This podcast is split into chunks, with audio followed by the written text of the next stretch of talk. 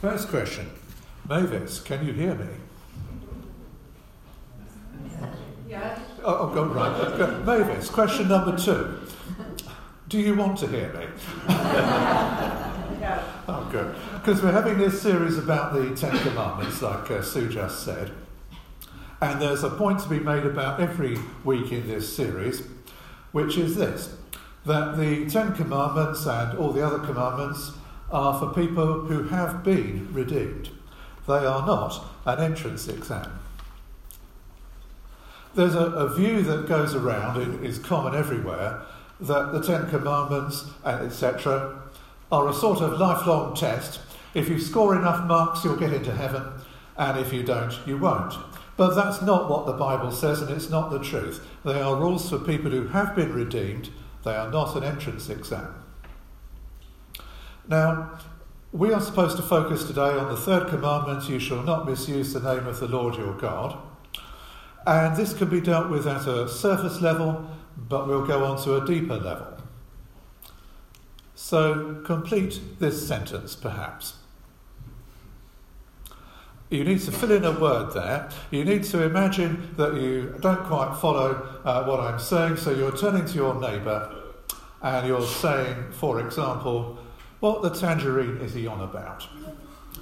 It doesn't make a great deal of sense. Uh, you could try a part of the body instead. What the kneecap is he talking about? And it's still just uh, nonsense, isn't it? And if you haven't got the point, you could try putting your own name in it. And if you still don't get it, well, just say to the person next to you, what the Tony is he on about? So, uh, we need to uh, look at the story of Gehazi, and we need to start a little bit back before the part that we read out. We are in the period of the kings of Israel, uh, and uh, Elisha is the chief prophet in Israel. He succeeded Elijah when the chariots of fire took Elijah away, and Elisha received a double portion of God's Spirit to enable him to prophesy and do miracles uh, and to represent God in Israel.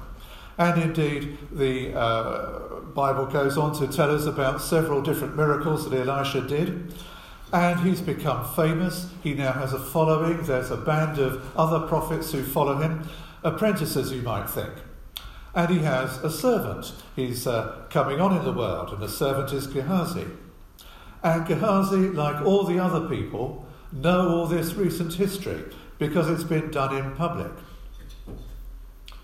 And then zooming in onto Naaman's story, the short version is that it begins with a slave girl. Naaman is the commander of the armies of Israel. He's important, no, he isn't. He's the commander of the armies of Aram, uh, who are the enemies of Israel. Uh, and they've taken this girl prisoner. Uh, I wanted a, a picture of a girl slave, and then decided I'd better not put up anything that came up on the internet, and here's just a girl with clothes on instead. Uh, and uh, she is now serving the wife of Naaman, the commander of the army of Aram. And Naaman then gets leprosy and faces ruin. It's not good news for him because nobody will want to sit next to him anymore in case they catch it. Uh, he'll have to leave his job, uh, probably live somewhere remote, and it's not good news for his family or his slave girl either because they'll lose their, their wealth, and if, uh, uh, wealth and affluence. And then the slave girl pipes up and says to her mistress, If only my master would see the prophet who is in Samaria, the capital of Israel at that time. If only he'd go and see him, he would cure him of his leprosy. Actually, it's not quite true. Uh, Elisha can't cure him of his leprosy, but he can point him to the living God who can. But it was the best effort she could do in good faith. And it has its effect, and we're still on the short story. Naaman goes to see Elisha, who tells him to go and wash in the Jordan. And here's the best picture I could find of that. If you're fed up with listening to the, uh, uh, to, to the sermon, this is a picture where you can find several hidden objects. Uh, like a ruler and a balloon, which actually I can't find, uh, and a fish and some other things. I realise it might be a bit small, but you get the general idea. This is Naaman washing in the Jordan, and he's delighted because he's clean again. And he goes to offer Elijah, a, uh, I mean Elisha, a gift uh, as a thank offering, perhaps. He says to him when he gets back to Elisha's house, Now I know there is no God in all the world except in Israel. So please accept a gift from your servant. And Elisha answers, No, uh, uh, shan't. And even though Naaman urged him, he carried on refusing. So Naaman went on his way. And with him he went a message. And it's like this The God of Israel healed you as a free gift, even though you were a foreigner and an enemy of my people Israel. With the benefit of hindsight from today, we might think of Romans 5 8, where St. Paul writes, This is how God shows his love for us, that while we were still sinners, Christ died for us. And this, back in the, the day, is the message that Naaman has learned and will take back to the Arameans and the king of Aram and so on. God has worked it that this piece of good news about him will get to this enemy country. And then Gehazi spoils it. After the passage we read, he runs after Naaman, asks for silver and uh, rich clothes and so on, because he says some visitors have come. And he takes them back to his house and hides the stuff, presumably for some future time to get them out. Elijah, of course, really is a prophet, and he's seen this happening even though he wasn't actually there. And asks Gehazi when he comes back, Where have you been? And Gehazi says, Nowhere, haven't been anywhere. As a fitting punishment, he is struck with leprosy, uh, the leprosy that Naaman used to have and has just been healed of. He will remember this for a long time because the leprosy will be with him for a long time. It's a nasty disease. You come out with spots and things and you start decaying, and that's not a very nice picture, and it gets worse as you get older.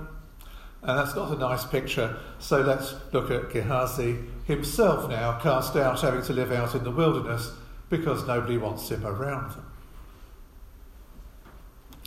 He is the one who will now be in isolation, facing poverty and increased disability, just like Naaman has been set free from. Now, you will remember that I'm supposed to be talking about the third commandment, uh, but it doesn't look at first sight like this story is particularly about that. But the commandments and sin and so on are like a tube of Smarties. You fancy, uh, shall we say, your favourite Smartie is a blue Smartie. So you open the tube and eat the blue Smarties. But before long, you're on the purple ones, the green ones, the red ones, and whatever colours there are there. Uh, and they're all the same inside anyway, aren't they? And likewise with the commandments. It's difficult to break just one commandment at a time because it's part of a syndrome, isn't it? You're breaking one for a reason and you probably break some others at the same time. And this is Gehazi's charge sheet the obvious thing is that he's telling lies, isn't he? The Elisha did not say, go and collect some stuff off Naaman. And when he came back, he said he hadn't been anywhere, and he had. Perhaps we'll call him a thief as well. Although Naaman uh, gave willingly when he was asked for the clothes for the fictional people who had turned up, he had actually been tricked into giving those things under false pretenses and they didn't get passed on to the travelling prophets who didn't exist. Uh, uh, and so that was, in effect, a sort of fraud or theft. Looking more widely, he's fallen short in other ways as well. He didn't see what God was doing through this whole episode, where God had worked it that he would let the Arameans know who it really is, the living God. Naaman had got the message and was going home with it. But Gehazi, who was there and saw it all, has missed out totally and doesn't follow it at all. And worse still, he's reducing the glory of God, by making him seem less generous, less different from the other false gods than he really is. His actions have defamed God's generosity and cut across and defeated his plans. So there are several broken commandments here, but we are focusing on not misusing God's name. so, what is the mischief in misusing God's name? God's name is intended to convey to people who God is and what He's like. That's what names in general are for. But you learn what a, a, a name means, or a word in any case, by the way people use it uh, and what they mean by it. For example, people used to say that Japanese cars, I'm going back 40, 50 years to when I was a young man, they used to say that Japanese cars were rust boxes. And what's more, a bit on the small side, because they were designed in Japan where people are smaller than they are in this country. At least that's what they said. Perhaps you heard that as well, or perhaps they only said it where I used to be at the time. And as a result, calling a car Japanese meant something bad about the car, that it was not well made, it wasn't big enough, and not good product like the British ones were. A couple of decades later, people have learned that the Japanese are very good at making cars and organising factories. Uh, and their cars are reliable. And so when you say a car is Japanese now, it doesn't have the same meaning anymore. The way people have referred to Japanese cars down the decades has changed over time what the word a Japanese car actually means. When you use Jesus' name as a swear word, it says Jesus doesn't matter. If you drop a brick on your foot and exclaim the name of God, you're not saying anything useful about him.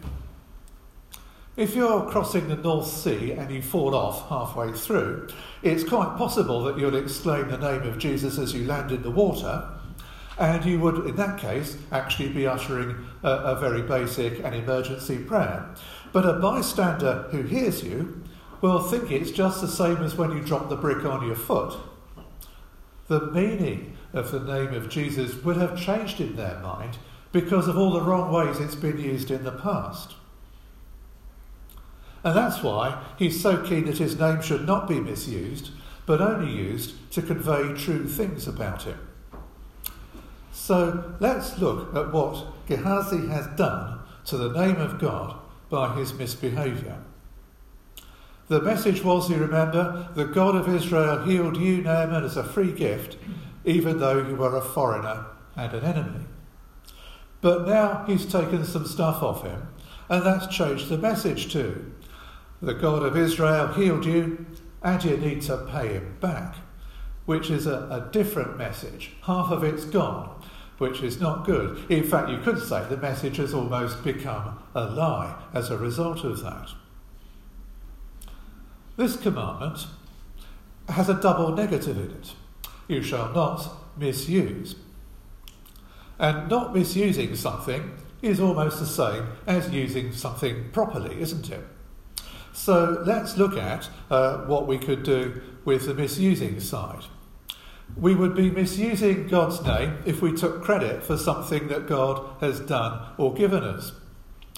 We would equally be using his, misusing his name if we fail to give God credit for something he has done. Or if we blame him because a brick landed on my foot, for example.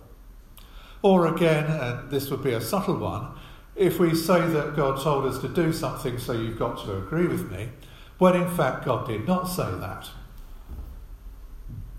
On the other hand, using it properly, we could tell everyone what God has done or given us, giving Him credit and praise for what He has done and what He's like.